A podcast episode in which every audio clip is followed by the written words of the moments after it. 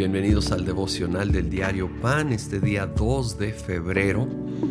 Vamos a continuar con el estudio del libro de los Hechos. El capítulo 2 comienza cuando llegó el día de Pentecostés, estaban todos juntos en el mismo lugar. Y ahí se derramó el Espíritu Santo llenando, dando el don de lenguas y dando un denuedo poderoso que ellos desesperadamente necesitaban. Se habían estado escondiendo de las autoridades judías y romanas preocupados por lo que iba a suceder después de la cruz. Y ahora viene el Espíritu Santo y los llena, los marca Brinco al versículo 14. Entonces Pedro con los once se puso de pie y dijo a voz en cuello, compatriotas judíos y todos ustedes que están en Jerusalén, déjenme explicarlos lo que, lo que sucede. Presten atención a lo que les voy a decir. Y luego en el versículo 16 dice, en realidad lo que pasa es lo que anunció el profeta Joel. Sucederá que en los últimos días, dice Dios, derramaré mi espíritu sobre todo el género humano. Los hijos y las hijas de ustedes profetizarán, tendrán visiones los jóvenes y sueños los ancianos. Y Pedro, con el denuedo que solo puede venir del Espíritu Santo, que tú y yo necesitamos buscar y pedir, se levanta y aquel que había negado a Jesús tres veces ante un puñito, ahora ante una multitud de miles que habían oído el ruido de, un viento recio que vino sobre ese aposento alto, se reúnen y Pedro sale y predica con denuedo y con unción y él entendió por revelación que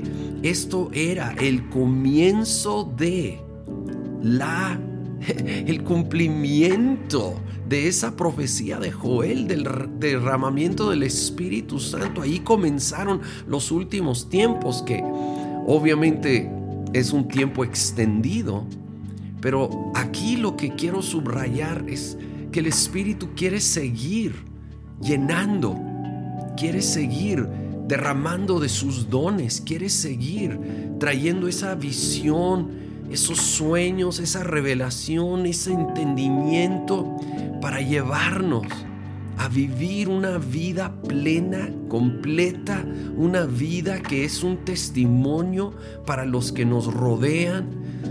Dejemos el temor atrás, pidamos más y más de su Espíritu Santo para poder brillar en este mundo y en este tiempo que estamos viviendo.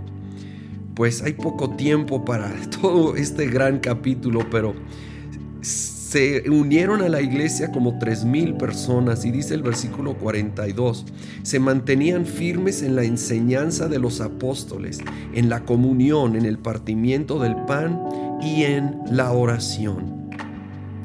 Esto fue lo crucial, las bases, los fundamentos de la primera iglesia, la iglesia tan llena del Espíritu Santo que nos debe de, impulsar a buscarlo como individuos y como congregaciones. De hecho, en Comunidad Olivo, de aquí viene gran parte de nuestra visión como iglesia y vemos que se mantenían en la enseñanza, que es la palabra en la comunión que es el pueblo, en la oración que es su presencia, en la palabra, pueblo, presencia de Dios. Seremos nosotros guardados, fortalecidos. Necesitamos los tres. Necesitamos su palabra, su doctrina, llenarnos de su palabra, su pueblo, estar activamente conectados a nuestra iglesia local, su presencia, la oración, en comunión con Dios, con el Espíritu Santo, para que Él nos siga fortaleciendo, capacitando, dirigiendo, para dar más y más fruto como individuos, como congregaciones. Espíritu Santo, te necesitamos, te anhelamos.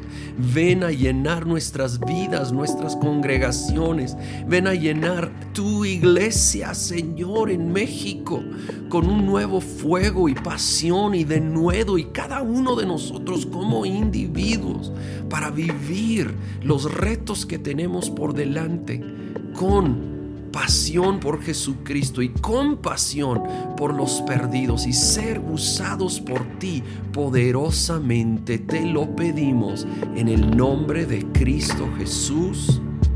Amén.